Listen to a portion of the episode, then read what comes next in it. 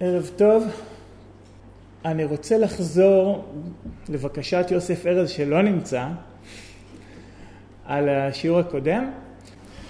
אז אה, דיברנו על השאלות שהביולוג שואל, למה שזאת שאלה שהתשובה שלה אוניברסלית על פי הדוגמה של האבולוציה. דרך אגב, אני אומר דוגמה, יש כאלה שיגידו פרדיגמה, אם הם חסידי תומאס קון, אבל אה, דוגמה הכוונה זה משהו, איזושהי תיאוריה כללית שמקובלת על כולם ולפיה מסבירים המון המון דברים במדע. יש כאלה שיגידו פרדיגמה. אז דיברנו על, על זה שהפרדיגמה של האבולוציה השתלטה לנו על התשובה של למה, והיא נתנה לנו משפט כזה. למה? בגלל שזה אפשר לאותו יצור להתקיים ולהעמיד צאצאים פוריים. על כל השאלות בביולוגיה אפשר לענות את התשובה הזאת. לא כל אני מגזים, אבל זה נשמע טוב שאני אומר כל. ונתתי למשל את התשובה למה התפוח אדום, כי זה אפשר לו להתקיים ולהעמיד צאצאים פוריים. איך זה קרה?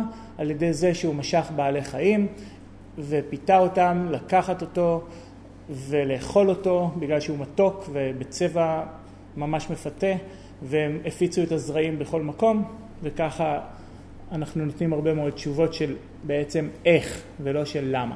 לא הספקנו לדבר על פסיכוצנטריה, שזה מושג שאני חשבתי שאני המצאתי עד שגיליתי שלא. אה, אז חדתא, חדתא אמרנו היה התחלת החיים, אבל עכשיו אני רוצה לחשוב איתכם רגע ביחד, אם אנחנו היינו חדתא, אז מה אנחנו היום? צבר של חדתא, נכון? אז מה, מה ההבדל בינינו לבין חדתא? איזה סוג יצור אנחנו? כי אנחנו עשויים מהרבה הרבה תאים, הרבה מאוד תאים שעברו התמחויות לכל מיני תאים ספציפיים, למשל תא אה, כליה, תא עין, תא שורש השערה, אבל כל התאים האלה מכילים את אותו רצף DNA והם אמנם חיים בשיתוף, אבל יש יצורים שגם אצלם יש שיתוף פעולה, אפילו חיידקים שהם נמצאים באוכלוסייה, בתרבית, כשהם חיים ביחד, הם חיים בשיתוף פעולה, לפעמים הם אפילו מתקדמים בתנועה מתואמת, יש חיידקים לפעמים שמקריבים את עצמם למען האוכלוסייה, יש חיידקים כמו החיידק אה, הזה, הציאנובקטריה שהוא איזשהו סוג של חיידק שאפילו יש בהם תאים שעוברים התמחות, שימו לב, התא הזה עבר התמחות לקיבוע חנקן, זה, חנקן הוא מאוד מאוד נחוץ לייצור חלבונים, והתא הזה עבר התמחות להיות סוג של נבג.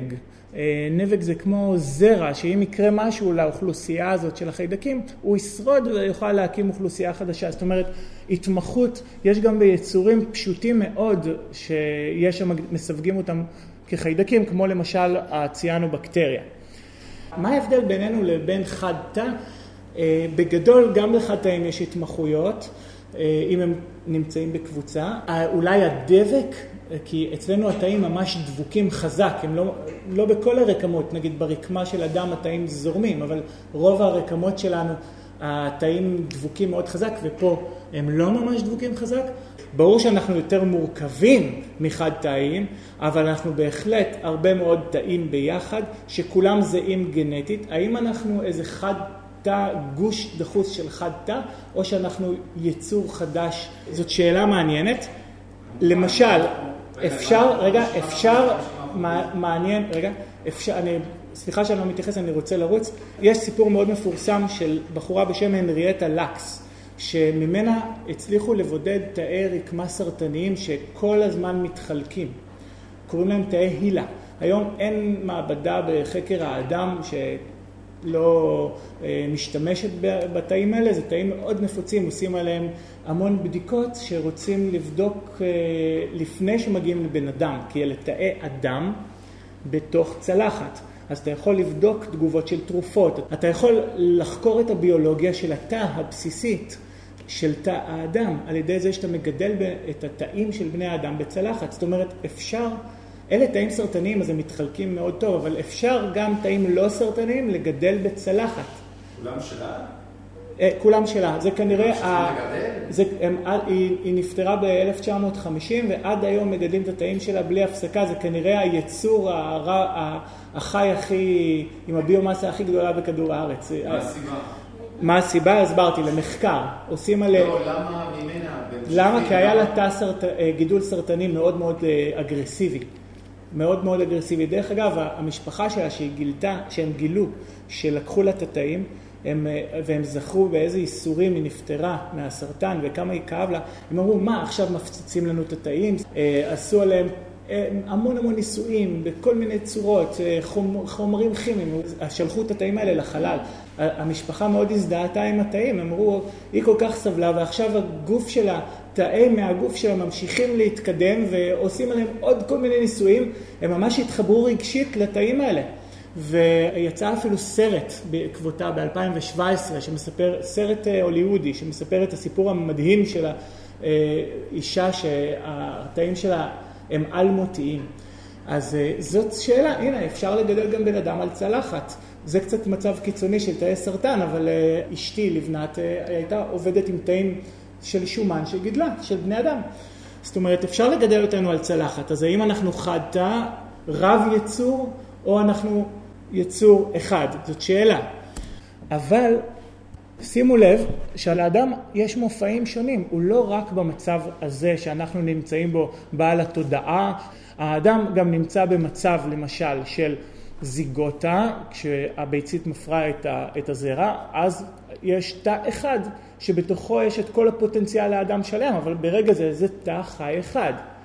אז אמרנו, אנחנו גם חד תא וגם לפעמים רב תא, אנחנו, יש לנו מסלול חיים שהוא כולל כל מיני מופעים, לא רק מופע אחד. זאת אומרת, לא רק התאים שלנו אפשר לקחת ולגדל בצלחת, יש תקופה שאנחנו חד תא, אפשר לקחת את זה ולשמור את זה, זה נקרא תאי גזע עוברים. ויותר מזה, יש תקופות שהאדם נמצא במצב גם של תא זרע או תא ביצית, זה תאי הזרע של הגבר, זה נראה קצת כמו ראשנים, נכון? יצור, זז, הוא אפילו יודע להתרבות, איך הוא יודע? הוא מתחבר לביצית, נכון? ואז הוא מתרבה. האם יש דבר כזה בטבע? ברור. למשל, היצור הזה שנקרא קלמידומונס, רוב חייו הוא במצב כמו תא זרע או ביצית. בעוד שהזמן שהוא כמונו, כאילו שאנחנו מחשיבים את עצמנו עם נשמה, הזמן פעוט, שהוא במצב של זיגוטה. נתתי דוגמה של קלמידומונס, שהוא סוג של עצה חד-תאית, אבל גם יצורים רב-תאיים הם כאלה. ככה למשל פטריות, הרבה מאוד מהפטריות, ככה הרבה מאוד מהתחבים הם כאלה, הרבה מאוד מהשרכים הם כאלה. זאת אומרת, יכול להיות מצב שהביצית היא זאת שהולכת לעבודה, והזרע הוא זה שהולך לקניות, והכל בסדר, זה חיים שלמים. זה, ככה החיים שלהם. החיים שלהם הוא במצב כאילו הם יצורי זרע. זה המצב המרכזי בחיים שלהם. אומרים, מה זה השחתת זרע? זה, זה לא רצח. כי, כי מה אנחנו מחשיבים אה, בן אדם מת? בן אדם שהנשמה שלו הפסיקה לפעול. אבל מה זה חיים? חיים זה לא נשמה, חיים זה תאים. גם התאים של הזרעים שלנו והביציות שלנו הם חיים. הנפש שלנו מגדירה חיים בצורה אינטואיטיבית אם יש נפש.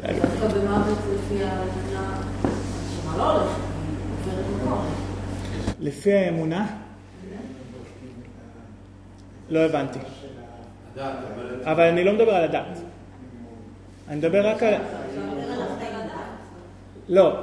אני מדבר עכשיו על אה, השחתת זרע בהשאלה מהדת. זה לא, לא, לא, לא, לא היה לי דיון דתי עכשיו. אמרתי, אנחנו לא מסתכלים על זרע כהשחתה, כי אנחנו מסתכלים מתוך נשמה כקריטריון לחיים, זאת ראייה לא נכונה.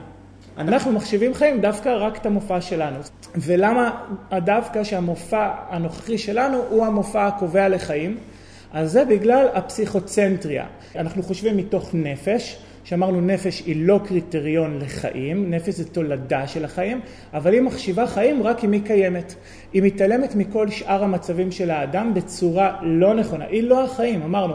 היא בעצם תולדה של חיים, לא צריך נפש כדי לחיות, אפשר, חיידקים אין להם נפש לפי התפיסה שלנו כרגע, אותו הדבר אה, צמחים, אותו הדבר פטריות, אין להם נפש והם חיים. יש לנו אשליה, אשליה שנפש היא הדבר החי, אמרתי במצב של מוות מוחי, הגוף ממשיך לתפקד בלי נפש והכל בסדר. גם לזרע כנראה אין נפש והוא חי ואנחנו עדיין חושבים שרק לנו מגיע לחיות. אם נצא רגע, ננער את הפסיכוצנטריה, נגיד שהנפש היא לא קריטריון לחיים, אנחנו אוכלוסייה של חד תאים, זאת אומרת אנחנו הרבה מאוד תאים מקובצים ביחד שההבדל בינינו לאוכלוסייה של אה, חד תאים זה רמת ההדבקה. ו... מה? כוורת דבורים זה בכלל סופר אורגניזמים, זו דוגמה מעולה שלא רציתי להיכנס אליה.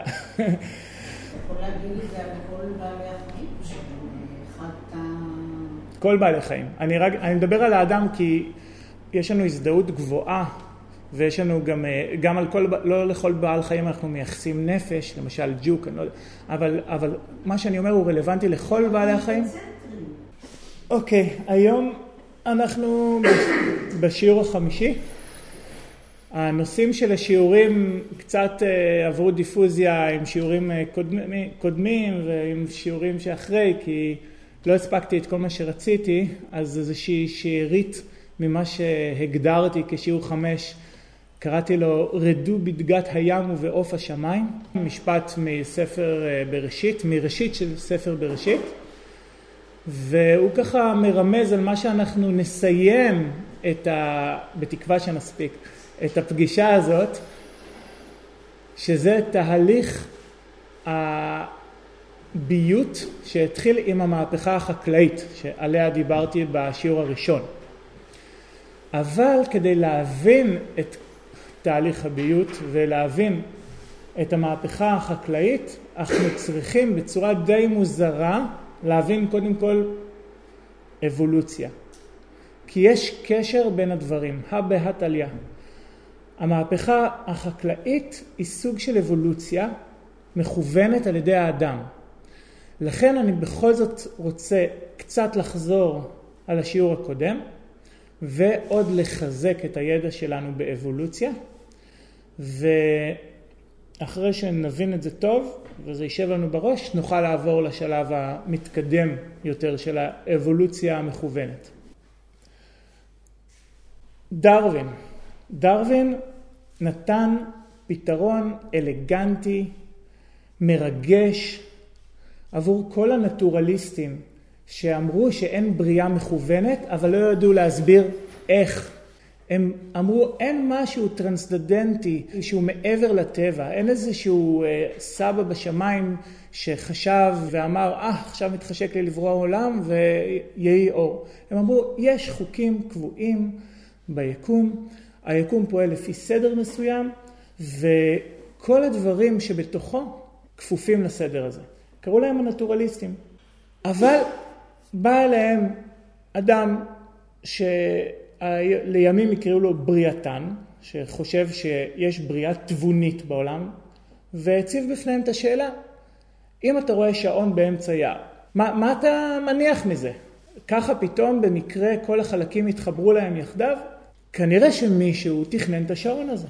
כי השעון הזה כל כך מורכב שמבחינה סטטיסטית הסיכוי שחומר כזה ייפגש עם חומר כזה וייצור מכונה שמשכפלת עצמה, הסיכוי הזה הוא אפסי. ובאמת היה קשה להתמודד עם הטיעון הזה, ואמרנו שדרווין נתן תשובה אלגנטית, חכמה, שעד היום יש לה אלפי אלפים של אה, ראיות, איך זה יכול לקרות. דיברנו על הברירה הטבעית, דיברנו על uh, מוטציות אקראיות, דיברנו על התפזרות המוטציות באוכלוסייה, אם אתם זוכרים דיברתי על המילה אללים, שזה התכונות ש... מה גורם מוטציה? אה, דיברנו, אני אחזור על זה עוד קצת. ואמרנו שבדרך הזאת של שונות גנטית שנובעת ממוטציה וסלקציה למתאימים בסביבת הגידול, אפשר להפוך מיצור פשוט ליצור מורכב. וזאת אחת התובנות גם הגדולות ביותר של דרווין. שלא כל כך מזכירים אותם, אותה, יותר מדברים על, תמיד כשאומרים דרווין ואבולוציה, מדברים על ברירה טבעית, מדברים על אה, שונות גנטית, אבל לא מדברים על התובנה הגדולה אולי, שאפילו זה השם של הספר שלו, מוצא המינים. התובנה שהתחלנו מיצור פשוט, איזשהו חד תא והפכנו למין. מוצא המינים זה הכותרת של הספר, וצריך לשים לב, זו תובנה אדירה, להבין שמיצור פשוט הפכנו ליצור מורכב, זו תובנה שהיא לא ברורה מאליו. אמרתי שהייתה איזושהי התבוננות בטבע, ראו שהטבע מסודר באיזושהי, באיזשהו היגיון, שסוס דומה לחמור אבל שונה מנמלה, שבן אדם דומה לקוף אבל שונה מצמחים, אבל לא כל כך הבינו שהעניין הוא שפשוט כי אנחנו מאותה משפחה. אני דומה לאח שלי כי אבא שלנו משותף. אני דומה לבבון כי לפני כמה מיליוני שנים, למרות שאבא שלי כשהייתי קטן היה קורא לי בבון, לפני אבל כמה מיליוני שנים, לא הרבה, היה לנו אב קדמון משותף. זאת אומרת, ראו איזשהו סדר בטבע, אבל לא ממש ידעו להסביר מהו. הניצוצות הראשונים ש, שדיברו עליהם היה למרק, זה היה 80 שנה לפני דרווין, חוקר צרפתי, שאמר שיצור מתפתח ליצור אחר על ידי איזשהו מנגנון שהוא תיאר שלא היה מקובל מאוחר יותר, לא התקבל מאוחר יותר. המנגנון אבל הממוסד שהפך להיות הדוגמה המרכזית בביולוגיה זה המנגנון שדרווין נתן. זאת אומרת דרווין אמר בהחלט יצור מתפתח מיצור, הוא נתן את המנגנון של הברירה הטבעית ושל שונות גנטית, אבל הוא אמר לא סתם יצור התפתח מיצור, כל היצורים התפתחו מאב קדמון משותף או אולי שניים או שלושה אבות קדמונים של יצורים פשוטים. זהו, זה משהו מאוד מאוד בסיסי, אפשר לראות את העץ של ההתפתחות של כל היצורים מיצור פשוט.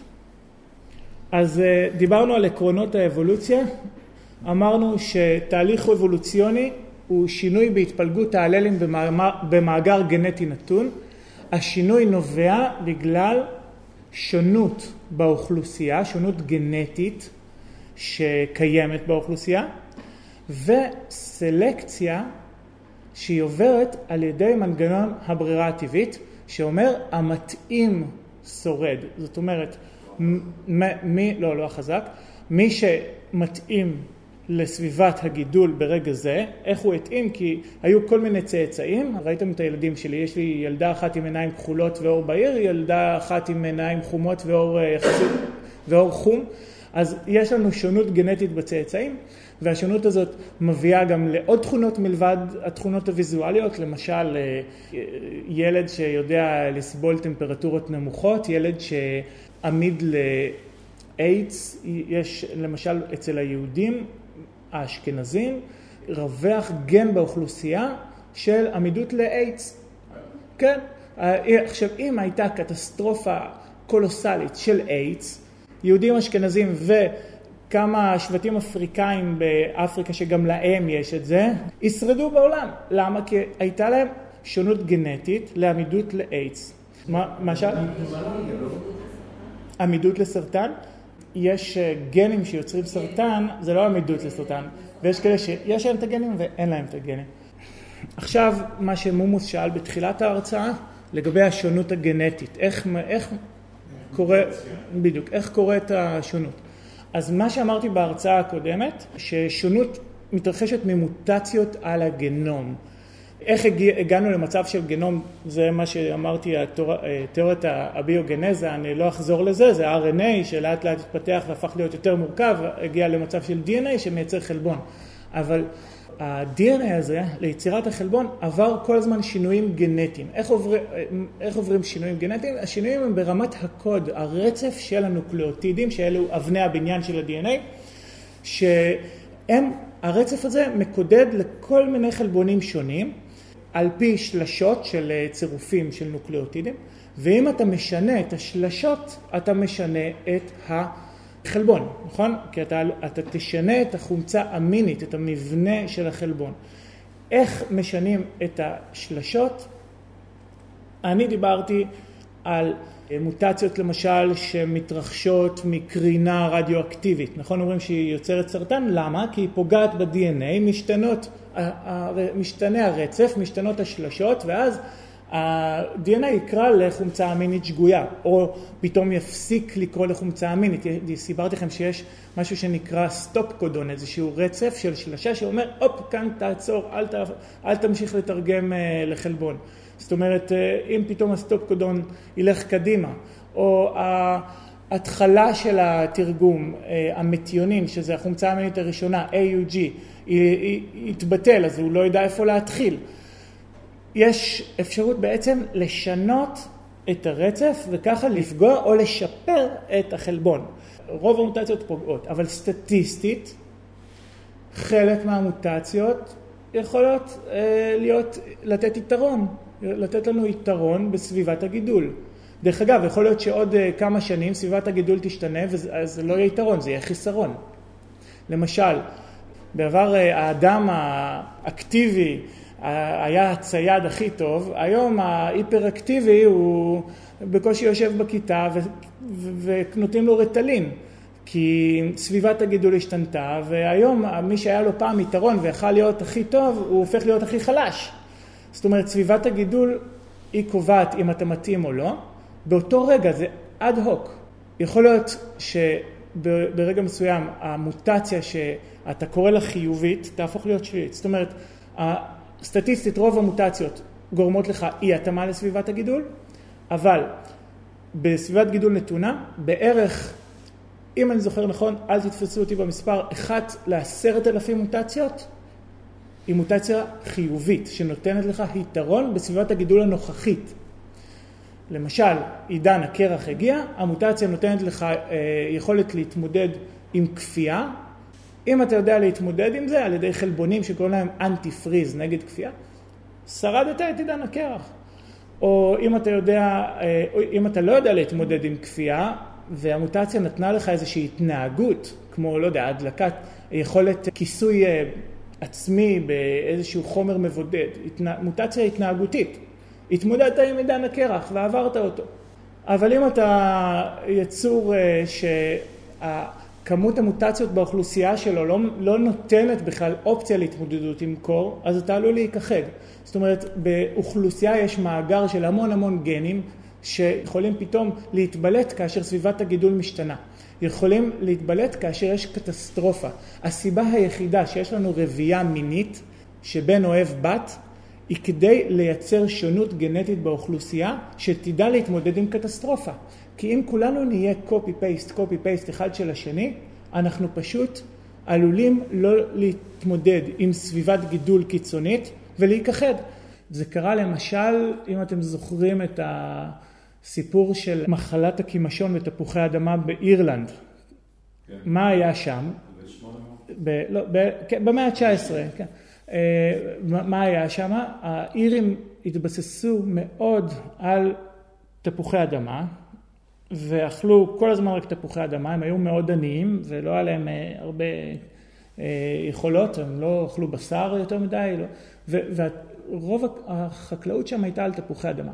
אבל איך מרבים תפוחי אדמה? לא עם זרעים, אלא פקעות, מעבירים, חותכים פקעות או אה, לוקחים חלק מהפקעות שהתרבו ואזורים מחדש. זאת אומרת, זה העתק הדבק, זאת רבייה על-מינית, וגטטיבית, היא לא מינית. וברגע שהרבייה היא על-מינית, כל התפוחי אדמה הם אותו הדבר. עכשיו, הייתה שם פתאום מחלה שהשתלטה, שידעה להתגבר על הזן הזה של התפוחי אדמה, קראו לה קימשון, ופשוט כל החקלאות שם נחרבה, ואנשים שם היו מזי רעב. באותה תקופה התחילה כל ההגירה הגדולה של האירים לארצות הברית. כן. יש אפשרות כן, זה במהפכה החקלאית, אנחנו נדבר על זה. אבל רגע, אני רק רוצה להמשיך עם מקור השונות הגנטית, שהבנתם כמה הוא חשוב, שיהיה הרבה מאוד תכונות באוכלוסייה. אם נהיה copy paste, copy paste, העתק הדבק, העתק הדבק, אחד של השני, ויש שינוי דרמטי, לא נתמודד עם זה. השונות הגנטית היא קריטית. בלי שונות גנטית אנחנו פשוט לא נדע להתאים את עצמנו. אבל להגיד את זה, כן. כשאתה אומר את זה, כן. שזו המטרה, זה כאילו באמת אני לא אומר, זה בהשאלה. כשאני אומר מטרה, אה, זה נותן, לא, זה, אין, דיברנו על זה שאנחנו... יש להם את זה סוג. נכון, אה, זה, זה לא תכנון. זה בדיוק אה, מה שמתנגד לבריאתנים, שאומרים שיש תכנון. נכון. הביולוגים נוטים הרבה מאוד לעשות האנשה, לדבר כאילו מתוך מחשבה. להגיד שיש תפקיד לדברים. אין תפקיד בטבע, הכל נוצר אה, במקרה, זה התאים, זה שרד. אני אדייק את זה עוד מעט כשאני אדבר על אה, כל מיני מחשבות שגויות על אבולוציה, אני אסביר בין היתר את מה שאת אומרת. בלי שונות גנטית אנחנו פשוט לא נדע להתאים את עצמנו, זה לא באופן מודע. זאת אומרת, בלי השונות הגנטית לא נותאם לסביבת הגידול ברמת האוכלוסייה. אז מקור השונות הגנטית אמרנו יכול להגיע ממוטציה, ומוטציה יכולה לקרות אמרנו מלמשל קרינת השמש, מלמשל טעות, טעות בשכפול של ה-DNA. גם ה-DNA עושה טעויות ואפילו יש שם אנזימים שבאים לתקן את הטעויות וגם הם לפעמים טועים.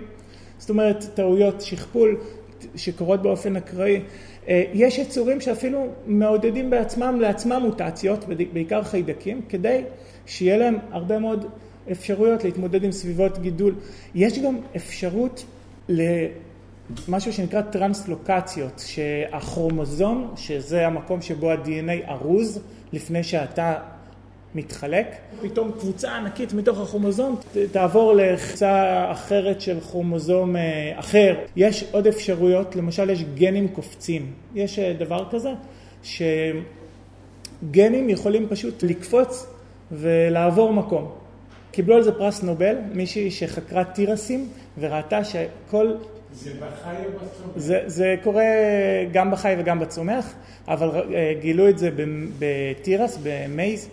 היא עבדה בשדה, ניסתה לטפח זן תירס מובחר וראתה שכל שן אה, בתירס, על השזרה יש אה, פירות, כל שן כזאת זה פרי. אז היא ראתה שיש פירות בצבעים שונים. ומזה הצליחה לפתח תיאוריה שהסתברה שהיא נכונה, שגנים יודעים לקפוץ, לעבור על הגדיל הכפול ממקום אחד למקום השני. אז זאת עוד דרך להשגת שונות גנטית. עוד דרך מעניינת ביותר, כן. זה קורה כשזה עובר שיקום? זה לא כן. קורה בגוף אה, שהוא כבר שלם. זו שאלה מעולה. עדה שאלה אם זה קורה כבר אה, בתאים הסומטיים, זאת אומרת בתאי הגוף, או בגמטות בתאי המין. זה יכול לקרות גם בתאי הגוף, אבל זה לא יעבור לדור הבא. אם זה קורה לנו ברקמת האוזן, שזה יכול לקרות, זה לא יעבור לצאצאים שלנו, זה יהיה משהו נקודתי. אבל אם זה יקרה לנו בתאי המין, מה שנקרא הגמטות, אז זה יכול לעבור גם לדור הבא. Okay? אוקיי? ואז כל הגוף של הצאצא יהיה עם שינוי גנטי שנובע מהקפיצה הזאת של הגן. עוד אה, דרך ממש מעניינת לשונות גנטית, אתם שמים לב כמה אני מדבר על שונות גנטית, כי זה ממש הבסיס, בלי שונות גנטית אין אבולוציה, נכון? כי, כי מה שהוביל אותנו מיצור פשוט ליצור מורכב זה השונות הגנטית. עוד דרך ליצירת שונות גנטית זה למשל על ידי התקפה של וירוסים. מסתבר ששמונה אחוז מהגנום של האדם הוא גנום של וירוסים בכלל. זאת אומרת, אנחנו איזושהי מוזאיקה, הגנום שלנו הוא איזושהי מוזאיקה של יצורים, שלא נדבר על עוד יצורים בתוך התא של האדם, יצור מאוד מוזר שקוראים לו מיטוכונדריה, שהיה חיידק קדום והוא נמצא בכל תא ותא שלנו. זאת אומרת, שאלתי אם אנחנו אה, אוכלוסייה של תאים עם דבק, אז אנחנו אוכלוסייה של תאים עם דבק שבתוכה יש עוד תאים שיש להם כרומוזומי שלהם, שקוראים להם מיטוכונדריה, אבל זה נושא בפני עצמו.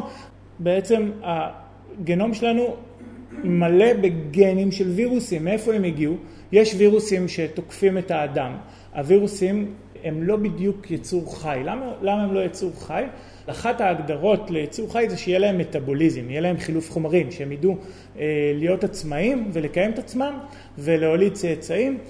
הווירוסים, כדי לקיים את עצמם, אין, אין להם מטאבוליזם משלהם, אין להם חילוף חומרים, הם לא יודעים בעצמם לייצר אה, את החלבונים שלהם, הם צריכים להיטפל ליצור אחר, להזריק את הגנום שלו, שלהם לתוך התא של היצור, נכנסים לתוך הגנום של היצור, ממש חודרים פנימה, אם זה הג... הגן... הגנום, אוקיי? של איזשהו בעל חיים, אז הם פשוט חותכים אותו, חותכים ומכניסים את הרצף שלהם פנימה, מכניסים את הרצף שלהם פנימה ונמצאים בתוך ה-DNA של היצור. עכשיו, היצור הזה ייצר את, הג... את החלקים שלהם ובעצם יעשה את כל העבודה של שכפול ה-DNA ויצירת החלבון עבור הווירוס. זאת אומרת, הם מנצלים את מנגנון השכפול DNA ומנגנון יצירת החלבון של היצור המאחסן, הוסט מה שנקרא, הם מנצלים אותו לטובתם. אז בגלל שאין להם מטאבוליזם משלהם, הם לא יצור חי בעצם, כי הם מנצלים את המטאבוליזם, את החילוף חומרים של היצור המאחסן, אותו, אותו הם תוקפים. אבל יש מקרים שה-DNA שלהם נשאר, נשאר והם לא הצליחו לחלץ אותו החוצה. אולי כי מערכת החיסון תקפה אותם והרגה אותם. Okay? אוקיי? כל מיני סיבות. זה אה, טפילות, נכון. ואז ה-DNA שלהם נשאר למורשת בתוך הגנום של היצור המאחסן, היצור שהם תקפו.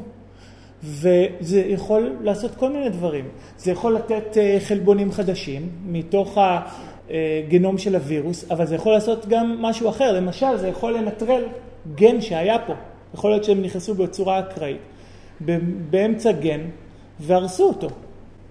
ויכול להיות אפילו הפוך, יכול להיות שהם גרמו לביטוי יתר של איזשהו גן, ואז של איזשהו חלבון שהוא יצר, נכון? יכול להיות שהם דווקא גרמו לו להיווצר בעודף. אומרת, הם שינו, אם על ידי הרצף שלהם, או אם על ידי פגיעה ב-DNA, הם שינו את, ה, את הרצף הגנטי ואת התכונות של היצור. ויצרו לנו שונות גנטית באוכלוסייה. דיברנו על ש... מקורות לשונות גנטית, זה מקור רציני. עד כדי כך רציני, שמחקר ממש מהשנים האחרונות הראה שלא יכל היה להתאפשר המעבר לשלייתנים, ליצורים בעלי שליה, מה שאנחנו, ללא הווירוסים האלה. כי המאמר הפורץ דרך אה, מבחינת ההסתכלות שלו הראה שה-boundary layer, השכבה המפרידה בין העובר לשליה, שכבה, יש שם שכבה מאוד מאוד חשובה ש... ככה שמונעת בעצם את הצ... מהצרכים של העובר לצאת החוצה מהרחם וממש אוטמת את העובר מהסביבה של האם. התכונה הזאת הגיעה מווירוס. זאת אומרת, וירוס אפשר את האבולוציה של השלייתנים, של היצורים עם, הש... עם השליה. זאת תובנה מדהימה. זאת אומרת, זה לא רק מוטציה אקראית על הגנום, זה גם שונות גנטית שמגיעה לנו בצורה יזומה מבחוץ. זה איזשהו סוג של הורשה שנקראת הורשה הורייזונלית, אופקית, הורשה אופקית.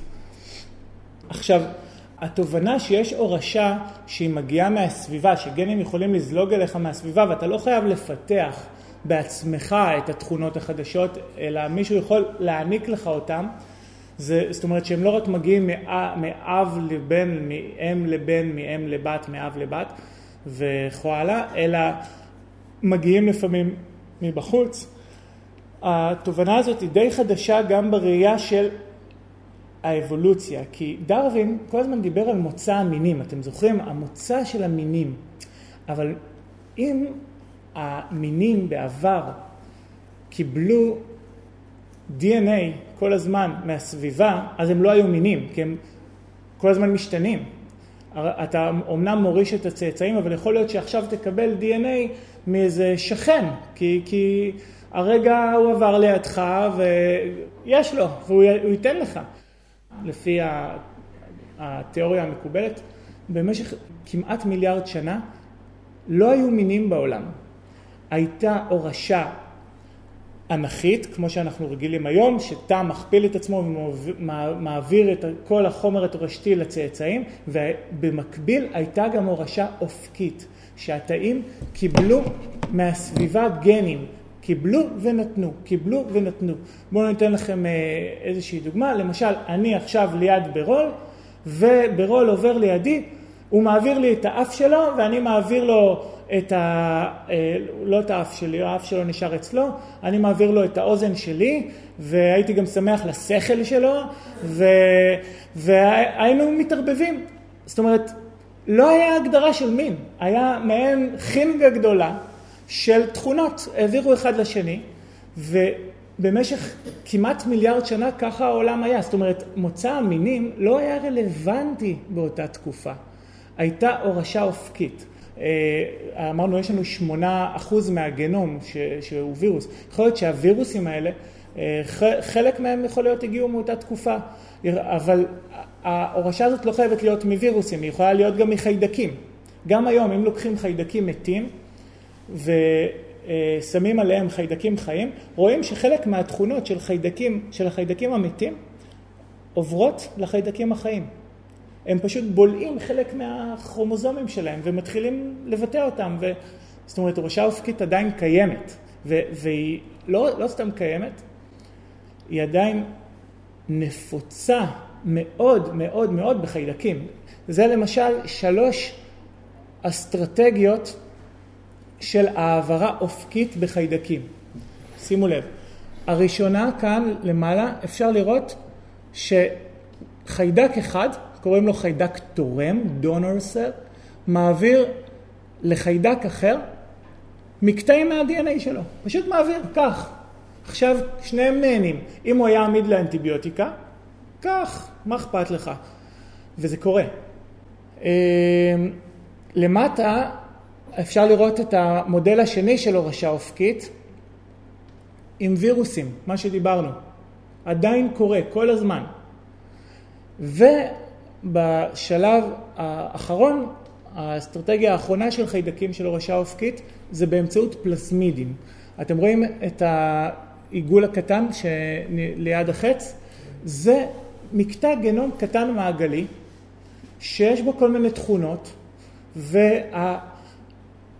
והחיידקים וה... יודעים לייצר איזשהו חיבור ביניהם שהוא דמוי פין, ממש כמו, אתם רואים אה, תעלה כזאת שמחברת בין שניהם, והם פשוט מעבירים אחד לשני את הכרומוזומים האלה. ולפעמים יש תכונות מדהימות על הכרומוזומים האלה. למשל עמידות לאנטיביוטיקה יכולה לעבור דרך פלזמיד, שזה איזשהו כרומוזום בת קטן שמסתובב בין החיידקים והם משחקים איתו. לתהליך הזה קוראים conjugation, אה, פלזמידים. זאת אומרת, ההורשה האופקית זה דבר מאוד נפוץ ביצורים אה, זעירים. היום אה, זה יכול לקרות למשל עם וירוסים שהתקיפו אותנו, אבל לא שברול ייתן לי את האף שלו ואת השכל שלו ואני אתן לו את הרגליים שלי ואת הידיים שלי. עכשיו, מה, מה קרה בעצם, מתי דרווין יכל לכתוב את הספר שלו לראשונה? אחרי המיליארד שנה הזה, האלו, פתאום איזשהו תא או קבוצה של תאים אמרה, סטופ, הופ הופ, עצרו, אני לא רוצה, לא רוצים שתעבירו אלינו גנים. הם עברו איזשהו שינוי שאוטם אותם לקבלת גנים באופן חלקי, יכול להיות שווירוסים עוד העבירו אליהם, אבל אוטם אותם במובנים רבים מהסביבה ואומר אל תיתנו לי את הגנים שלכם. יש לי יתרונות משלי, אני לא רוצה לחלוק את היתרונות משלי. עכשיו יהודית אה, תהרוג אותי עם כל ההשאלות האלה של...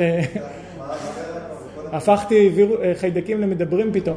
מה קרה להם קודם להיות אה, פתוחים לקבל גנים איך הם מסמנים את זה לחלק? תכונות, תכונות, לא ניכנס לזה, תכונות משלהם שאפשרו להם לחלוק, והתכונות האלה השתנו ואמרו סטופ. תכונה כמו למשל חדירות ממברנה.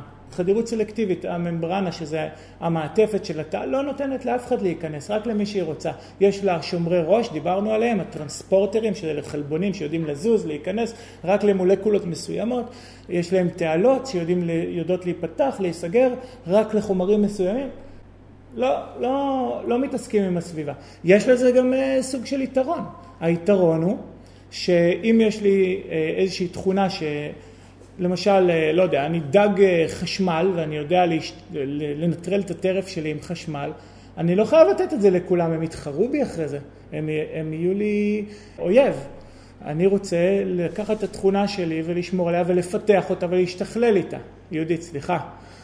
אמ, אז יש לזה יתרונות, אבל שלושה מיליארד שנה זה מה שקרה, התחילו להתפתח מינים. זאת אומרת, יש פה אה, תופעה שהיא לא דרוויניסטית מובהקת מראשית הקיום עד לפני שלושה מיליארד שנה, ותופעה שהיא חלקית בטבע, כי אמרנו שחיידקים עדיין עושים הורשה אופקית, מלפני שלושה מיליארד שנה עד לשמעון פרס. זאת אומרת, זה אפשר לנו להגיע ליצורים מאוד מורכבים על זה ששמרנו את התכונות שלנו. עכשיו, דיברנו על זה שהשונות הגנטית שקיימת בתוכנו היא זאת בעצם שמעצבת את התכונות שלנו. והראייה הזאת לדעתי היא ראייה מדהימה. כי היד שלנו נוצרה לתפוס ענפים. זאת אומרת שאנחנו הולכים בטבע, בחוץ, ואנחנו רואים ענפים, הם לא מנותקים מאיתנו, אפילו אם נגור במנהטן.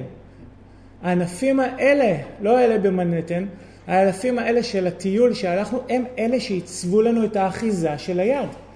זאת אומרת, אתם הולכים לטיול והטבע הוא נראה מחוץ לכם? לא, הטבע הוא המעצב שלכם, הוא האדריכל במרכאות שבנה אותנו. למה אנחנו לא נופלים כשאנחנו צועדים? כי יש לנו יכולת דרך האוזניים לאפשר לנו איזון. זאת אומרת, אנחנו פועלים בתוך הטבע אל מול חוקי הטבע, אל מול יצורים חיים אחרים. אם אתם זוכרים, אני כל הזמן מדבר על הקשר בין, ה, בין האדם לטבע וגם מכניס את הראייה של הביולוג. אני חושב שהראייה הזאת, שכל הסביבה שלנו היא זאת שעיצבה אותנו, היא ראייה מאוד מאוד אינטימית עם הסביבה. היא אומרת, מה ש... אני לא יכול לשכוח ממנה, מהסביבה. היא זאת שבנתה אותי. הסיבה שתפוח מגרה אותי זה כי התפתחתי אל מול התפוח, התפתחתי אל מול יצורים שייצרו תפוחים, או דברים שקרובים לתפוחים, והוא מגרה אותי. הסיבה שהטעם של התפוח הוא מתוק בעיניי, זה לא היה חייב להיות שהוא יהיה מתוק ויהיה לי תשוקה אליו. זה בגלל שהתפתחתי אל מולו.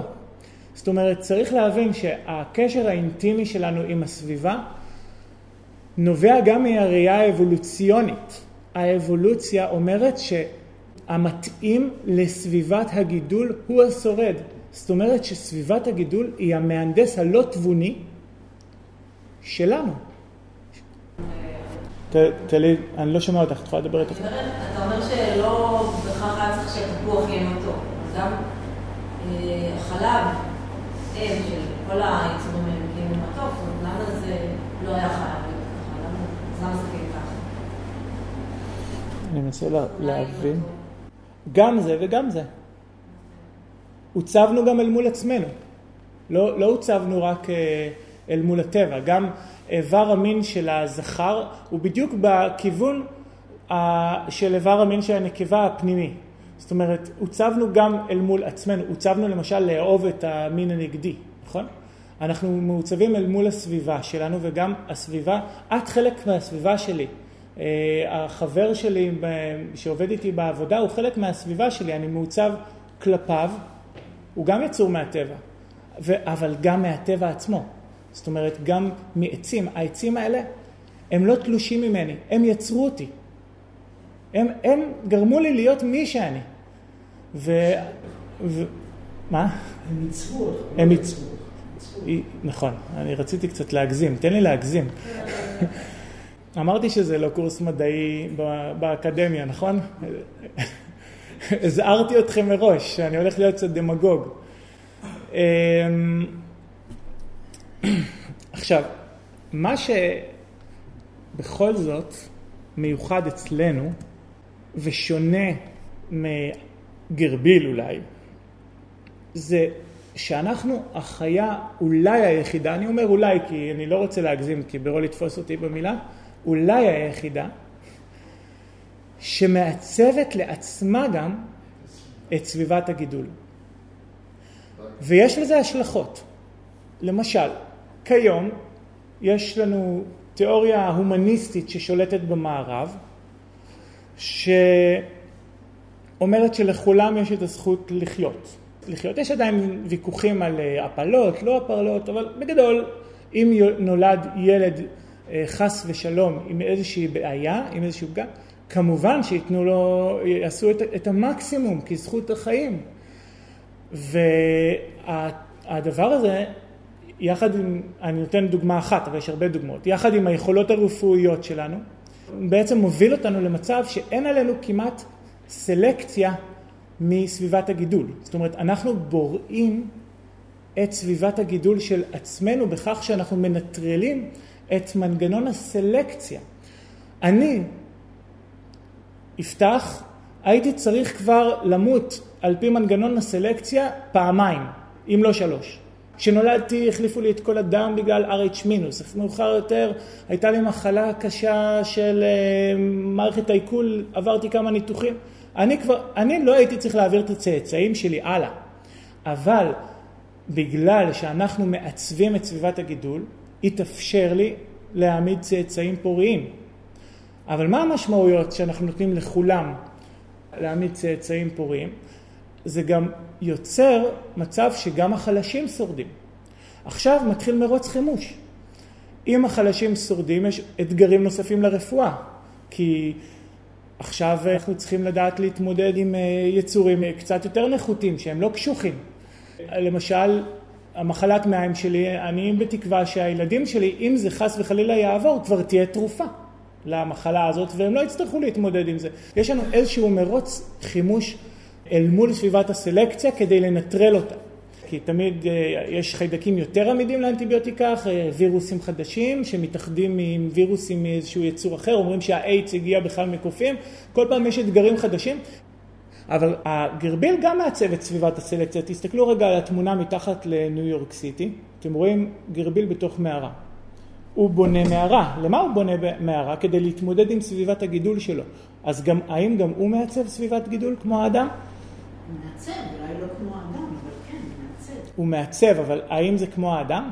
נכון, את צודקת, הוא מעצב. השאלה אם זה כמו האדם. הרגע אמרתי שהוא מעצב. הוא מעצב משהו לעצמו, הוא והשבט הקטן שלו. האדם משתף פעולה בקנה מידה של יהודי השחקים שם, שזה מעצב את הסביבה לכולם, גם לאחרים. אה, השיתוף פעולה, תראה, זה נכון שיש שיתוף פעולה, אבל זה לא נראה לי מה שמבדיל בין הדברים. אני חושב שמה שמבדיל בצורה מובהקת בין הדברים, הדברים, שאם תיקחו את הצאצאים של אותו גרביל, בלי האימא שלהם, תבודדו, תגדלו אותם עם כל התנאים, ותשימו אותם בכל, הם שוב פעם יחפרו מערה. זאת אומרת, התכונה לחפור מערה היא תכונה גנטית, אוקיי? כמו הרבה מאוד תכונות גנטיות שלנו יש, אה, פחד, אה, תחושה שאנחנו רוצים לאכול, אז גם להם יש תחושה של נחפור מערה, זה טבוע בהם בגנים. אבל האדם, מה שמייחד אותו, שקומבינציה מיוחדת ב-DNA שלו אפשרה לו להתעלות מעבר למה שמוטבע בגנים ולהוסיף על זה. הוא לא נטרל את זה לגמרי, כי עדיין אנחנו רעבים, רוצים אה, להזדווג, רוצים לאהוב, רוצים אה, לשתות. אבל הוא הוסיף על זה גם את הרציונל ויכולת למידה וזיכרון וכתיבת ספרים ומחשבים, והוא יודע לצבור ידע שהוא לא טבוע בו גנטית, אוקיי? Okay? וכך הוא בעצם יוצא במידה רבה מחוקי המשחק של האבולוציה, בגלל שהוא יודע לעצב לעצמו את סביבת הגידול ולהפוך אותה ליותר מתוחכמת, ואם הוא רואה אתגר, הוא יודע להתמודד איתו אד הוק. באותו רגע, במקום הנתון, הוא יודע לשכלל ולכתוב את זה בספר ולהעביר את זה לדור הבא בצורה של מורשת מילולית, ורבלית, קריאתית, ולא בצורה של מורשת של DNA. וזה משהו מאוד מאוד ייחודי ליצור הזה. יש ניצוצות של למידה והעברה למורשת גם בבעלי חיים. יש, אבל, אבל זה כמובן לא מפותח ו, וזה לא מה ש... וזה לא יצר ציוויליזציות גדולות, זאת אומרת התכונה הזאת שיוצאת מחוקי המשחק הדרוויניסטיים היא תכונה מאוד ייחודית לאדם ומאוד דומיננטית. יש לכם, אני לא רוצה לשאול אתכם אם יש לכם שאלות כי אני רוצה להספיק. אין לכם שאלות? נמשיך. תמיד אומרים האדם אה, והקוף, אב קדמון משותף, האדם נוצר מהקוף, שזה, אמרתי, אה, לא בדיוק אה, מינוח טוב להשתמש בו, עוד רגע נדבר על זה, אבל אם אנחנו מדברים על שאדם נוצר מחד תא, אז גם בטוח היו משהו מלפני הקופים, נכון? אז בואו נדייק את הפתגם האדם נוצר מהקוף וניקח אותו עוד קצת אחורה באבולוציה, האדם נוצר מהדג, בסדר? יש לי פה איזשהו סרטון שמראה בקצרה, אבל הוא ייקח לי הרבה דקות. אני לא יודע מה לעשות עם זה. כן? כן? לא, אבל אני רוצה עוד להגיד עוד דברים. זה, זה איזשהו סרטון של אה, ההשערות של ההתפתחות של האדם מהדג. היצורים הקדמונים שלאט לאט הפכו לסוג של איזה דו-חי שיצא מהמים, דו-חיים, זוחלים, שילייתן ויונק ו... ובסופו של דבר זה הגיע לקוף ולאדם. אז אה, רק אני רציתי קצת לקחת אותנו אחורה בקונספציה, קצת לפתח אותה מעבר, אבל כמובן שגם הדג הזה הגיע מאיזשהו יצור קדמון. אבל בואו מההרצאה הזאת נאמר מוצא האדם מן הדג. גם העופות התפתחו מזוחלים. זה למשל מאובן של זוחל קדום שיש לו כנפיים. יש למשל, אומרים שהקשקשים שרואים על הרגל של התרנגולת זה איזשהו אה, שריד אבולוציוני לזוחלים, שמה שמאפיין אותם שהם בעלי קשקשים, אוקיי? ויש אפילו מדען שמצליח לגרום לתרנגולות לבטא גנים חבויים בהם, שמבטאים בהם דברים מהעבר הדינוזאורי שלהם, אוקיי? מהעבר הזה. אה, למשל, הוא הצליח להצמיח לתרנגולת שיניים. כי, כי הגנים של השיניים היו שם, אבל אולי איזה וירוס בא והשתיק אותם, ואז פתאום הפסיקו להם השיניים. לך תדע מה קרה. אבל הוא הצליח למצוא אותם בתוך הגנום, הוא חיפש, ופח, הוציא לה התרנגולת תינוקת עם שיניים. משהו מדהים. היכולת שלך לבטא משהו מהעבר ופתאום להציף אותו, הוא נקרא אטאביזם. אטאביזם, יש את זה גם בחקר השפה, אה, יש את זה גם בתרבות, אטאביזם זה מושג, אה, אבל אני חושב שהוא הגיע מביולוגיה. יש למשל אנשים שנולדים עם איזשהו שייר זנב מסוים. זה אטאביזם, חוזר להם הזנב, הזנב שה... זה למשל עובר שאפשר לראות שבשלב מסוים בהתפתחות שלו יש לו זה עובר אדם, כן? אם לא אמרתי, למרות שרואים את זה בעוברים של עוד יצורים חיים. בשלב מסוים בהתפתחות שלו אפשר לראות את הזנב שהיה לו שריד אבולוציוני שמתנוון מאוחר יותר. זאת אומרת שהגנים לזנב נמצאים בתוכנו, אבל הם לא באים לידי ביטוי כשאנחנו מתפתחים מאוחר יותר. עוד אה, תכונות למשל שהן... ש... רגע, רגע, עוד תכונות מהתקופה שהיינו דגים, למשל אה, בהתפתחות של העובר אפשר לראות זימים אה, באזור של עצם הלסת. עוד דבר מעניין שרואים אצל האדם זה שבשלב מסוים, בהתחלה האדם נולד בין האצבעות עם קרומים. קרומי כביכול, כן, מעריכים שאלה, שזה שריד של קרומי שחייה. מה שקורה אחרי זה שהתאים בין האצבעות מתאבדים, עוברים איזשהו אה, מנגנון התאבדות עצמית, קוראים לזה בשפת הביולוגים אפופטוזיס, והם פשוט מתים, ואז נפתחות לנו האצבעות. דרך אגב, להבדיל ממה שהקל, מי שטבע את החוק הביוגנטי, שטען שאת כל האבולוציה אפשר לראות במהלך התפתחות העובר, להבדיל ממה שהוא אמר, לא כל התכונות אפשר לראות בהתפתחות העובר, אבל חלק מהן אפשר לראות. מבחינת הסיווג הטקסונומי, האדם שייך לתת סדרה שאם נתרגם את שמה לעברית זה בעלי צורת קוף. אנחנו שייכים לקופי האדם. קופי האדם מחולקים לשתי משפחות, לגיבוניים והומנידים, אוקיי? אנחנו שייכים למשפחה של ההומנידים, ומה, וההומנידים, מהם שרדו, ברמת המשפחה ההומנידים, מהם שרדו היום בסך הכל שני מיני אורנגוטן, שני מיני גורילה, האדם ושני מיני שימפנזה. זאת אומרת, אין שום בעיה להגיד שהאדם הוא קוף. ב- ב- כמו שהשימפנזה קוראים לו קוף, גם לאדם אפשר לקרוא קוף. דרך אגב, אנחנו מין יחיד בסוג אדם. הומו, כן, כן, אנחנו מין יחיד בסוג אדם, שזה אומר אם יש שני מיני שימפנזה, לא, אין שני מיני אדם. כל בני האדם נולדו שווים מבחינת המין לפחות. זאת אומרת, זה שיש כושים וסינים, אני חושב שמאוד נכון להגיד כושים שמייחס את המוצא הגיאוגרפי שלהם, כמו שאני אומר סינים מסין, אז כושים מכוש, מאשר להגיד שחורים שמייחס אותם מבחינת צבע העור, שזה הגזעני, אז בואו נגיד ככה. אה, זה שיש סינים וכושים ואירופאים ומה שלא תרצו, זה אה, אדומים, אינדיאנים, כל אלה הם אותו מין בדיוק, הם יכולים להעמיד צאצאים פוריים, להתרבות, שזה אחת ההגדרות הכי כוללניות למין, שאתה יכול להזדווג ולהעמיד צאצאים פוריים. המין הוא אותו מין בדיוק, אנחנו מין יחיד בסוג אדם. כן.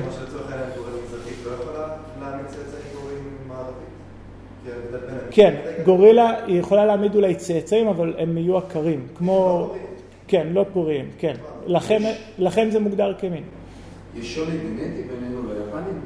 שוני גנטי אה, לא גדול במיוחד. השוני הוא ממש עלוב, אפסי. זאת אומרת, כשמסתכלים על אוכלוסייה, בתוך האוכלוסייה יש שוני לפעמים יותר גדול מבין סינים ויפנים.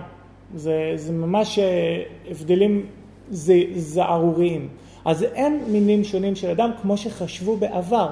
החוקרים הראשונים בתמימות, הם הלכו לאפריקה והם ראו שהם שחורים, זה נורא נורא שונה ממך ובצבע, כאן, כאן שווה להגיד שחורים כי, כי אני צריך להדגיש מה הם ראו. וזה היה נראה להם מין אחר, והם השוו את זה לגורילה שהוא גם בצבע שחור. אינטואיטיבית זה נראה שזה נכון, כי ויזואלית הגזעים מאוד מאוד שונים בין בני האדם, אבל אנחנו גם יודעים שאצל כלבים הגזעים מאוד מאוד שונים, סן ברנרד ופינצ'ר זה אותו מין, אין מה לעשות, זה, זה כלב וזה כלב. זאת אומרת, השונות הגנטית יכולה לעשות הרבה מאוד שינויים מאוד מאוד קיצוניים. אנחנו נראה עוד מעט איך ניצלו את זה לחקלאות. לא הספקנו לדבר על הביות, שזה גם אבולוציה אמרנו, כל זה בפעם הבאה. כן, זה נקרא ברירה מלאכותית. תודה על ההקשבה.